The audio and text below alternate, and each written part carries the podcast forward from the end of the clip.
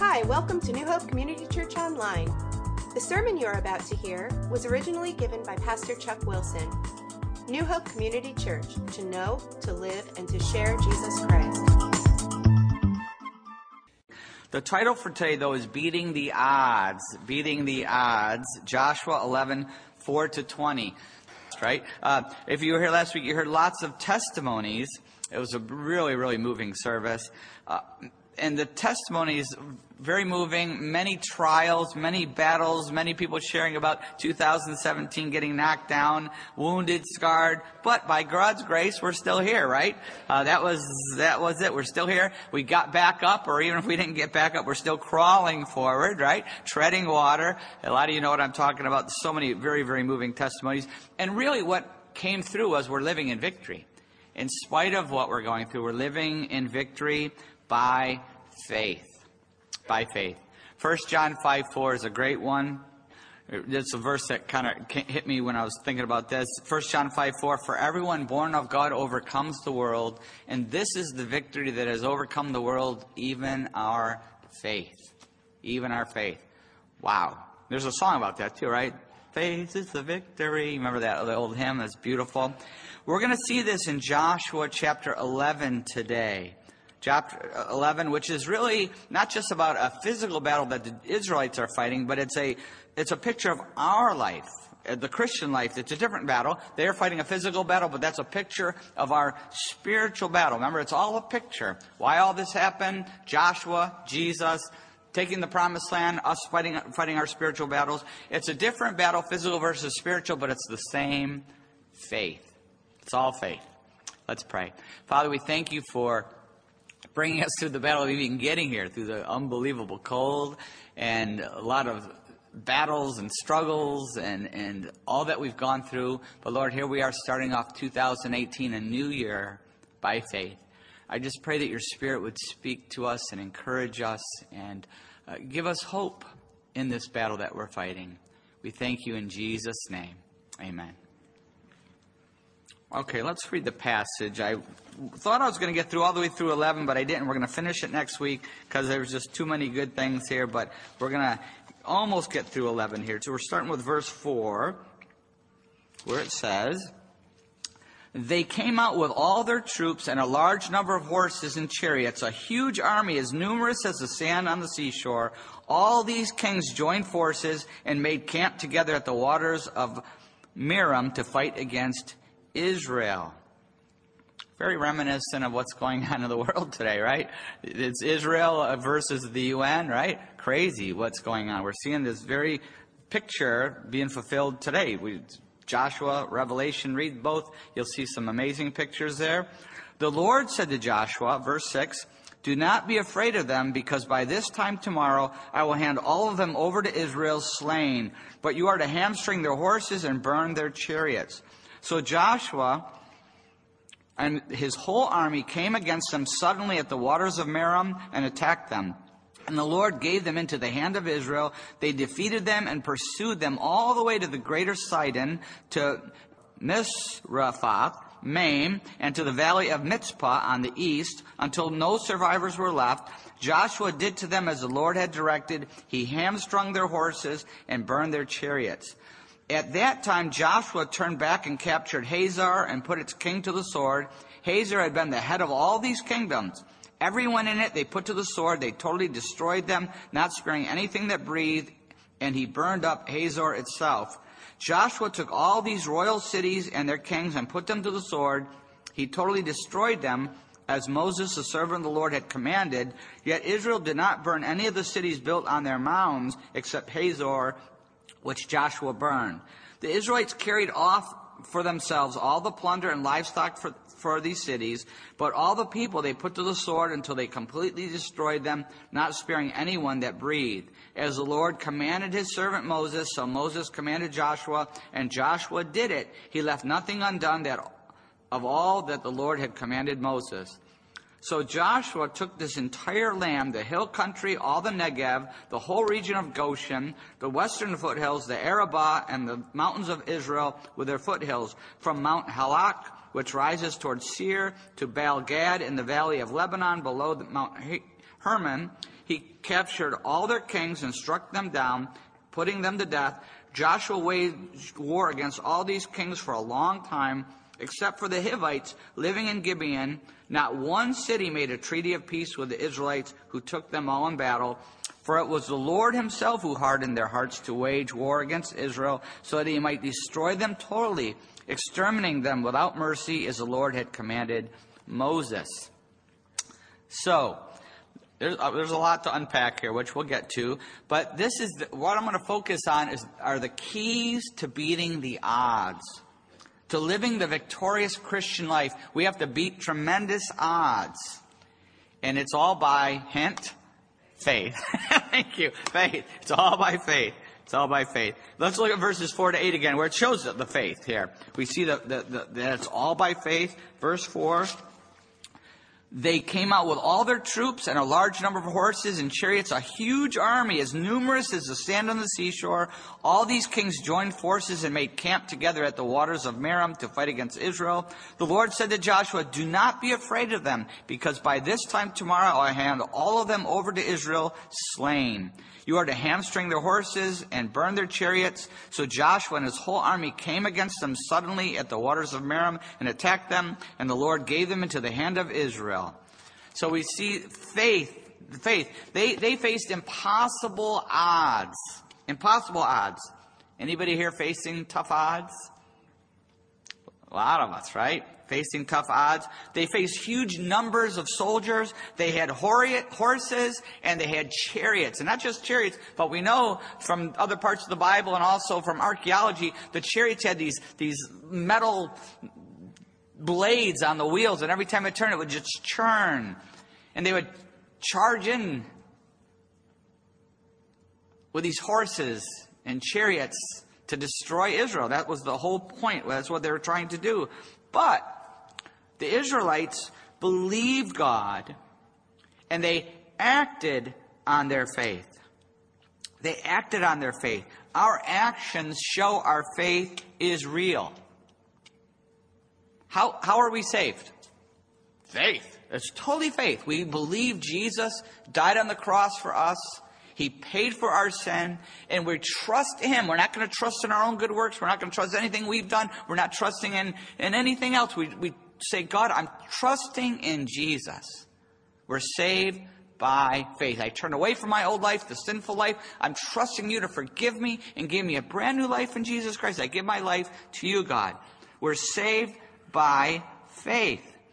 But how we live after that time, after we are born again, the Bible calls it being born again. You must be born again, Jesus said. After that, our actions show if our faith is real. If we just pray that prayer and there's no change, there was no real faith. But if we truly put our faith in Jesus, there will be changes in our life. We will become more and more like Jesus Christ. We're saved by faith, but how we live shows that our faith is real. Remember what it talks about Peter? Make your calling and election sure. Talking about how we live makes it sure. Have we put our faith in Jesus Christ? Is our life changing? Are we seeing, not perfect, no, not perfect, but are we seeing that progressive 2017, 2018, 2030, whatever it is, are we seeing that progression? Are we seeing that change in our life? What are you facing today? What impossible odds? Are we going to face it by faith, putting our faith in Christ, but then facing it by faith? Are we going to view it by God's perspective? It's all faith, and I'm giving away the rest of the sermon here. It's all faith. We have to act on that faith. The first faith, in verse 8, we're going to see it's obedient faith. I want to bring out the obedient faith. Faith and then obedient faith. And the Lord gave them into the hands of Israel. They defeated them and pursued them all the way to the greater Sidon, Mishraphah, Maim, and to the valley of Mizpah in the east, until no survivors were left. Verse 9, Joshua did to them as the Lord had directed. He hamstrung their horses and burned their chariots. But the thing that comes out here is they did what God told them to do. They defeated them and destroyed them until no survivors were left. They were obedient to what God had told them to do. And the thing to understand, and I've mentioned this many times, the obedience was killing all of the enemy, killing everybody. But this was God's judgment. Understand the bigger picture. This is God's judgment on a depraved civilization. They had crossed the lines of grace, as every civilization does at some point. You read the Bible, you see that God judges. He sends calamity, he sends sickness, he sends disaster, he sends the armies to attack. And when that happens, he sends his judgment. They had crossed the line of grace. In fact, in Genesis 15:16, God said to Abraham, in the fourth generation, your descendants will come back here. He's talking about the promised land right here. He showed Abraham the promised land. He said, in the fourth generation, your descendants will come back here, for the sin of the Amorites has not yet reached its full measure. He had to wait 4 generations. But because the sin had not reached its full measure, God has a measuring cup. And when the sin reaches its full measure, both as an individual and as a country, there's judgment. And that's what we're seeing here. They had reached the full measure. Archaeologists, when they dug into Canaan and the Amorite civilization, it was a depraved, disgusting. I couldn't even talk to you about what they found. It was a depraved civilization. But there were 2 evils that they practiced that God especially condemned in his word and when he judged them. The first one is they burned their children alive as sacrifices. They killed their children as sacrifices to their gods. And then also, along with that, they also had these incredible sexual orgies, and it was part of their religious worship. And when I say orgies, I mean, it is beyond comprehension. Even for the USA today, it would be beyond comprehension what they were involved in. But it was all part of their religious worship. But those were the 2 things God judged: killing the babies and the sexual orgies. Any hint for USA today? When the cup gets full, the full measure. Very, very important to understand what he in his word, what he condemned and what they found. It was exactly that. Now, God didn't just pick the Canaanites, the land of Canaan. He didn't just pick the land of Canaan on a whim. He didn't say, this looks like a good spot, Moses. Just head on over there. He didn't do that. When he made the promise to Abraham, there was a reason why God picked this. It was the center of the Mediterranean world. If you know anything about the land routes and everything, it was the center. It was a huge influence on the entire Mediterranean world. It was the belly button. It's the belly button of the world today, isn't it? Ezekiel 5:5. In Ezekiel 5:5, God said, this is what the sovereign Lord said. This is Jerusalem, which I have set in the center of the nations, with countries all around her. That was a long time ago. It's the belly button of the world. It's the center. It's no accident that all these thousands of years later, there's still Jerusalem and Israel still dominates the news. Spiritually, God has done it, but he picked the spot. He picked the spot. And that's why God called Abraham and the Jewish people to the promised land and gave them that land and gave them Jerusalem, because he wanted to remove, he was removing the evil influence of the Amorites, which was a cancer to the entire world. Everything went through there. It was a cancer to the entire world at that time.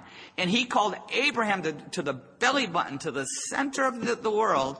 He called Abraham and the Israelites there to be a holy people, showing the rest of the world the holy God, the one true God, holy God. That's why he put them there. And that was their call. And have they done a good job? Off and on. Read the Bible. But that's why they were called there. That's why they were called there. And that's why God used the Israelites to judge the Amorites. In fact, verse 8, look what it says. God gave them over. I will hand all of them over to Israel. Verse 8, I'm sorry, reading 6 there. And the Lord gave them into the hand of Israel. God gave them over. Verse 20, look at verse 20, which we read a little bit ago. It says, verse 20, For it was the Lord himself who hardened their hearts to wage war against Israel so that he might destroy them totally, exterminating them without mercy as the Lord had commanded Moses. Why did God harden their hearts? Well, their hearts were already very, very hard. For generation after generation, they had hardened their hearts, and God said, that's it, you've crossed the line of grace, now you're petrified. The condition you're in, you are petrified in that now. There's no turning back. You've crossed the line of grace. He did the same thing with Pharaoh. He did the same thing with the Pharisees. He didn't make their hearts hard. They were already hard. He just petrified them in that state because that was part of the judgment. They had crossed the line of grace in the judgment. So, very important to understand the full picture of what God is doing here. It's ultimate judgment. But the important thing for us is that God's judgment of the Amorites is also an exhortation to us, to our country, right? And to the church in America, not to cross that line of grace, to turn back. But also, this is another way, the Amorites, the Canaanites, they are a picture of what in our life? Sin. They're a picture of sin. Their cities are, these walled cities are a picture of the strongholds in our life. The Amorites are a picture, the Hivites and Jebusites and all of them, they're a picture of sin in our life. And just as they were fighting a physical battle, we're fighting a spiritual battle. And just as they had to wipe them out and not leave one alive, we have to do what with sin? We have to exterminate sin in our life. This is what this is all about. Is for us is we have to wipe it out and be obedient to God, no matter how we feel about it, right? No matter how we feel about it, we're commanded to wipe out anything in our life that goes against God's word, God's purpose, God's will for us. We have to get rid of it. If we don't, it will haunt us. Wait till we get a little longer, further on in Joshua. It will haunt us. We have to get rid of it. That's why communion is so vital. Communion, a very important part of communion, not just remembering what Jesus did for us, but it's also a time to cleanse sin and focus on purifying our hearts and purifying our lives so that we can have true communion with God. Very, very important that we exterminate, that we're obedient. So faith, we see obedient faith. And now I want to look at verse 9 where we see dependent faith. In verse 9 where he says, Joshua did to them as the Lord had directed. He hamstrung their horses and he burned their chariots. Why do I call this dependent faith? Why would I call it dependent? Because they burn their enemies' chariots and they cripple their horses. That would be like in a war, you capture an enemy's tank and artillery. What do you usually do when you capture the enemy's tanks and artillery? You turn them around and face them toward the enemy and you use them on the enemy, right? That's what you do. That's what makes sense. That's military training, right? But they didn't do that. Because God gave very specific directions. He said, you're to destroy them. Destroy the chariots and cripple the horses. So they can't be used for fighting anymore. They're still alive, but they can't be, used to fight you anymore. And the reason he did that is he wanted to keep them dependent on him. Dependent on him. He was teaching them a very important lesson. Those horses and chariots didn't help their army, right? Didn't help them. You don't need them either. You don't need the world's weapons. The weapons we fight with are not the weapons of this world, right? 2 Corinthians 10, we don't use the world's weapons. The key to victory and beating the odds is to be obedient and dependent on God. To be dependent on God.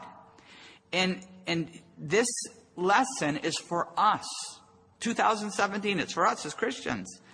He's teaching us dependence.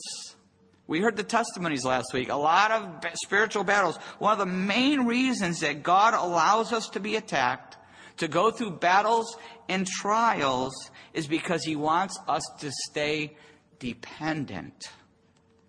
What happens as soon as we are attacked? What happens as soon as we hit the wall? What happens?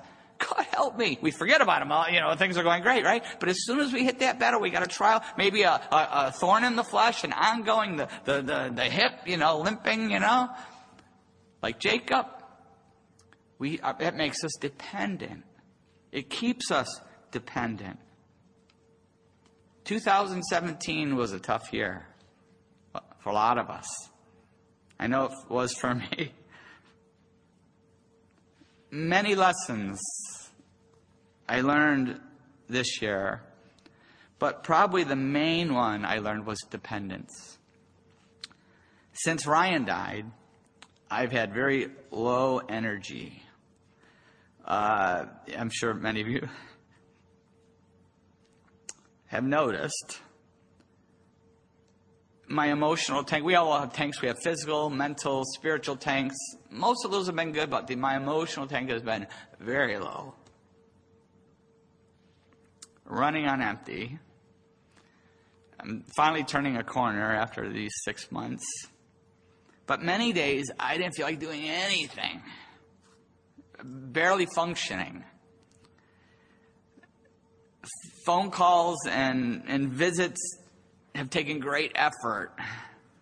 When you're grieving, what do you want to do? You just want to crawl into a cocoon, right? Same depression or grieving. You all know, we've all gone through something. We just want to crawl into that cocoon.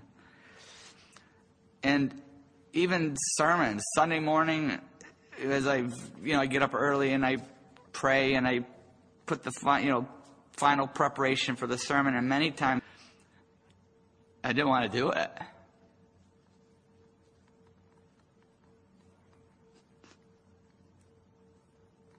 I'd be like, God, I got nothing.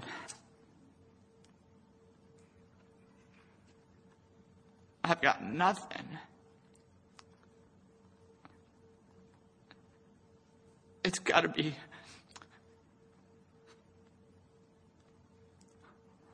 all you, because I've got nothing. And I've been amazed because I've seen God work. I've seen fruit and lives changed, and people come up, wow, that God really knew I needed that today. And I was like, I know it wasn't me, as I'm thinking. There's people are talking about, I know that wasn't me because I've got nothing. I got nothing to give. It was dependence. God, it's got to be you, dependence.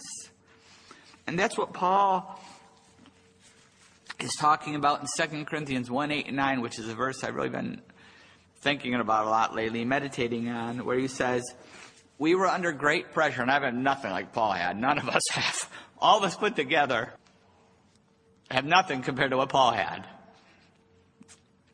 And look at, he says, we were under great pressure, far beyond our ability to endure, so that we despaired even of life. Indeed, in our hearts we felt the sentence of death. But this happened that we might not rely on ourselves, but on God who raises the dead. So we might not rely on ourselves, but on God. That's a good one to memorize. Dependent faith. And then really closely connected with that, in verse 18, we see persevering faith. Joshua waged war against all these kings for a long time. Persevering faith. It took a long time. But Joshua never stopped fighting till the last enemy was defeated. Verse 23 in Joshua 11 says, so Joshua took the entire land just as the Lord had directed Moses and gave it as an inheritance to Israel according to their tribal divisions. Then the Lord had rest from war. He never got to stop fighting for a long time. It was a long, long battle. And this is for us as Christians. You know, we accept Christ and we fight some spiritual battles and okay, now I can go on vacation. Now I can relax. Well, there's R&R. God knows to give us some R&R. We all need it. But, you know, after we get our R&R, it's back to the trench. It's back to the war. And we as Christians will never be free of spiritual battles until we reach our rest in heaven someday. They never end. Right, Chuck? Chuck just gets past his one cancer, and now there's another. But he keeps doing his ministry, keeps doing the street ministry and the streetlight ministry. He keeps doing it. We will never be free of the battles. The outward battles as we fight Satan and the world, and the inward battles as we fight the old sinful nature. If you don't know what I'm talking about, read Romans 7. Even the Apostle Paul was still fighting that battle till the very end. And it's easy to get discouraged. That's why God gave Joshua and us the promise way back in Joshua chapter 1, verses 8 and 9, where he says, remember that? It's been about 2 years now. But Joshua 1:8, do not let this book of the law depart from your mouth, but meditate on it day and night so that you may be careful to do everything written in it. Then you will be prosperous and successful. Have I not commanded you? Be strong and courageous. Do not be terrified. Do not be discouraged, for the Lord your God will be with you wherever you go. It's easy to get discouraged, and that's why God has given us this promise that by God's grace we can persevere in our faith. It's all grace. How about you this morning as we get ready for communion here? Maybe you're here and you're discouraged. Maybe you're ready to quit. Maybe you're tempted to turn to empty fixes. Empty fixes. Maybe it's self-medicating. A lot of ways we can self-medicate, right?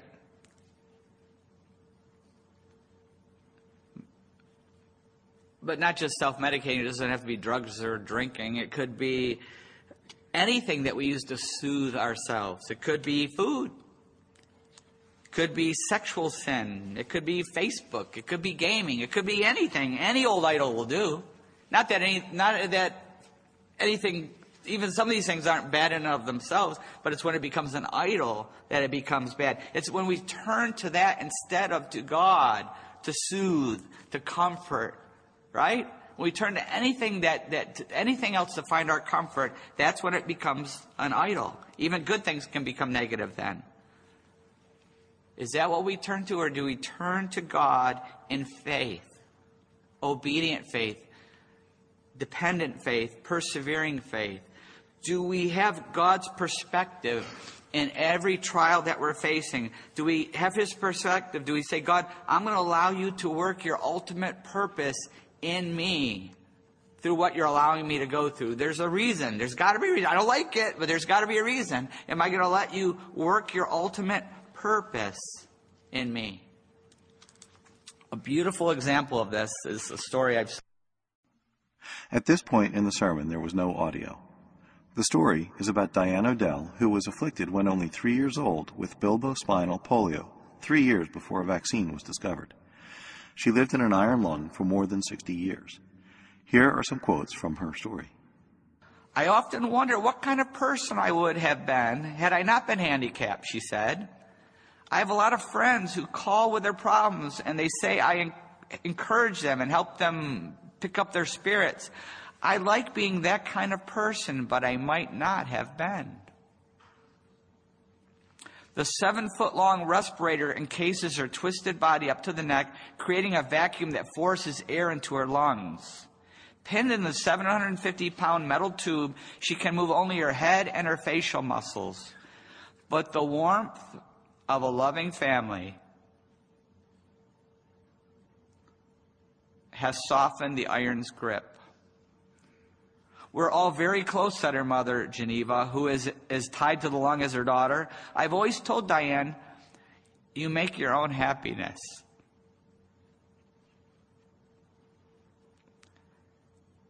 an avid reader, O'Dell tutors 1 to 2 school children in her home each year. I like the little ones the best, she said. They're fascinated by the iron lung. They think everything I say is magic. Lying on her back, she talks with visitors looking into a mirror and operates a telephone, tape deck, and TV by blowing into a small tube. With a tape recorder and volunteer scribes, she is writing a children's book about a blind boy who makes wishes on a distant star. Who else could see a star that can't be seen but a child who can't see? He sees it with his heart. I'm trying to get across that, yes, people are going to call you names and not play with you because you're different, but you can still accomplish something. Life in an iron lung rarely lasts for decades, said Dr. Robert Christopher, a polio specialist at the University of Tennessee. Unable to cough, such patients choke easily or develop pneumonia. I have to assume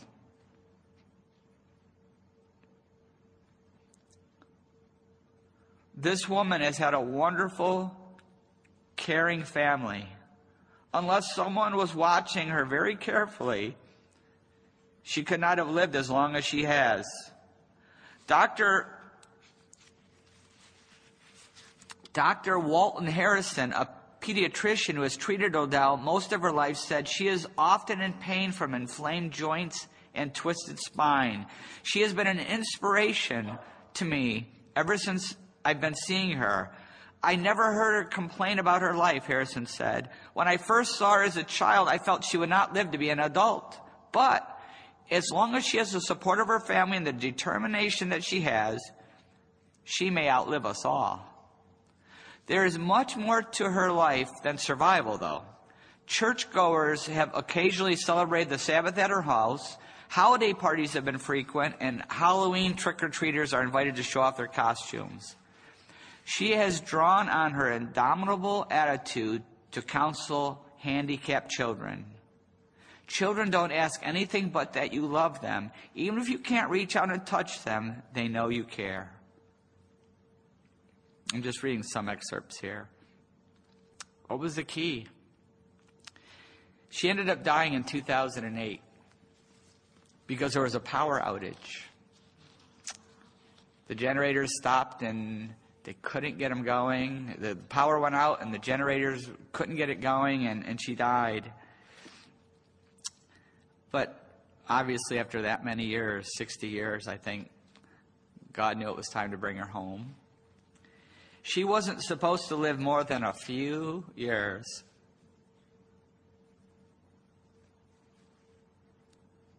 She lived 60.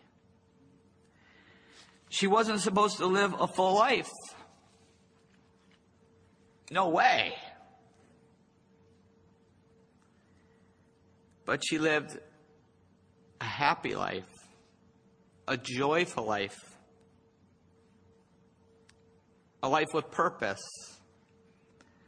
How did she beat those odds? The one key word was faith. Her faith. I just thought that was a beautiful picture of Joshua 11 and what it's talking about. Beating the odds. Faith is the key. Faith is the key. Saving faith, that's the starting point. Without saving faith, we can't beat the odds. Without saving faith, we can't live by faith. Saving faith, that time when we put our faith in Jesus Christ and give our life to Him. Ephesians 2:8-9 says, "For it is by grace you have been saved through faith." For it is by grace you have been saved through faith, and this not from yourselves. It is a gift of God, not by works, so that no one can boast. We are saved by grace, which means gift, putting our faith in God's gift, by receiving that gift. Have you ever put your faith in God's grace? He sent His Son Jesus to die on a cross in our place took our punishment, took our suffering, took our sin, took it all on the cross, died in our place, rose again from the dead 3 days later to prove he did that for us, to prove he was the Son of God.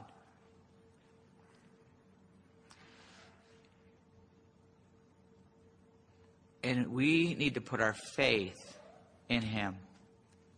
Have you ever had that time where you said, God, I don't want to sin anymore. I repent of it. I put my faith in Jesus. I give my life to him. And after we do that, that's the first step, the starting step. We become a brand new person in Jesus Christ. But then, after we're saved by faith, we need to live by faith. Living by faith. Are we living by faith? As we saw with this woman in the iron lung. Are we living by faith? Every breath, depending on God. Galatians 2:20. I have been crucified with Christ, and I no longer live, but Christ lives in me. The life I live in the body, I live by faith in the Son of God, who loved me and died for me. We live by faith. Just as we're saved by faith, we live by faith. Every breath, God, I need you. I need your mercy. I need your grace. And that's what communion is all about. Communion is a reminder that we need to be connected. We need that communion with God through his Son, Jesus. It's a reminder that Jesus died for us and that our faith in Jesus saved us, but that we must live by that faith. We have to live in that constant communion. We have to remove anything in our life that blocks that communion. That's anything in our life, any sin, any disobedience, any idols, anything that blocks that love relationship, that blocks that intimacy with God that he wants us to have. And this communion is the first one of the year, 2018. It's a time to have a new start. No matter what you've carried in here today, no matter what struggles we've battled, no matter what idols in our life, we can start this year by God's mercy and grace, brand new. What communion is? We have the bread and the cup. The bread represents the body of Christ that he gave for us. The cup represents the blood of Christ that he shed for us. How we take it, we just open up with some worship. We have some worship playing. And when you feel led, to just come forward and take the cup and the bread. And you can take it back to your seat. We have prayer teams in the corners. If you want someone to pray with and take it with them, that you need somebody to pray with, they're there. If you need help getting up here, just ask someone to grab it for you. Someone will bring it back to you. There's two reasons why you shouldn't take it. The Bible is very clear on communion. If we're not a Christian yet, we shouldn't take it. That's okay. Sit here and pray about it and think about it. If you're not ready to take that step, then wait for the next time. Also, if there's a sin in our life that we aren't willing to surrender. Notice I didn't say sin because none of you could take it, right? But if there's something that we're saying, God, you can't have this. You can have anything else, but not this one. This one's locked away. I'm going to do this, whether you like it or not. Then don't take communion in an unworthy way. Very, very serious. God's discipline, God's judgment. But I hope everyone here takes the step of faith and gives their life to Christ. And everyone here opens their hand and say, God, I'm struggling with this, but I need your help. Whatever it takes, I'm going to surrender this to you. Whoever I have to talk to, whatever it takes. I hope everyone does take it because everyone can, but there's no pressure. It's between you and God, and we do it every month. You can wait till the next time, however God leads. Let's pray.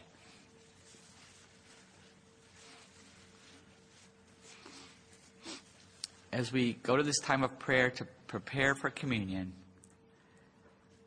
how is God speaking to us?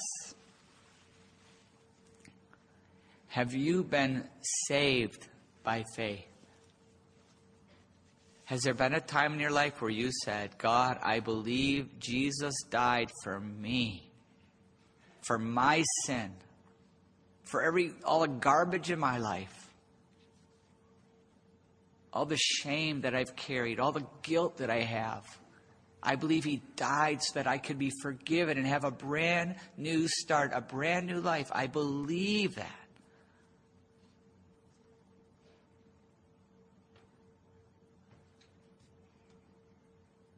I want to walk away from that old life, and I want a brand new life in Jesus. I want to live the life you created me to live.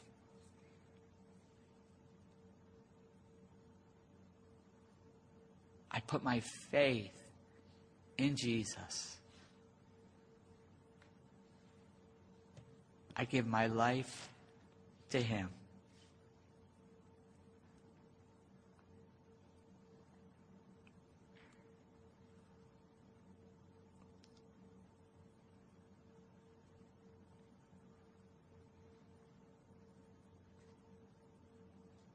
If you've prayed that prayer of faith, something amazing, incredible, mind-boggling has happened to you.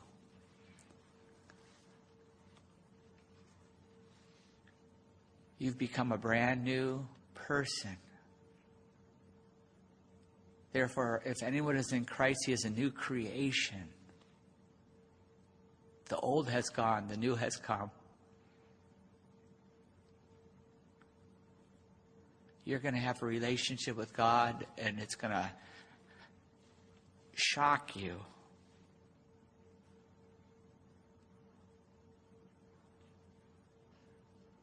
To have this connection with God now. I want to encourage you to tell someone, maybe you have a family member or a friend here, or if you don't, talk to me, tell me, tell someone, because we're going to be excited and encourage you in your new life in Christ. And now you can commune. We can commune with God anytime, anywhere, not just this morning, but anytime.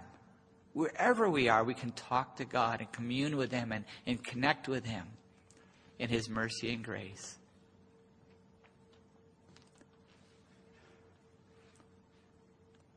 For those who have already put their faith in Christ, how's the Holy Spirit speaking to us?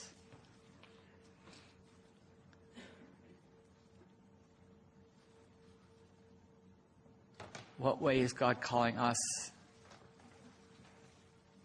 to move forward in our faith?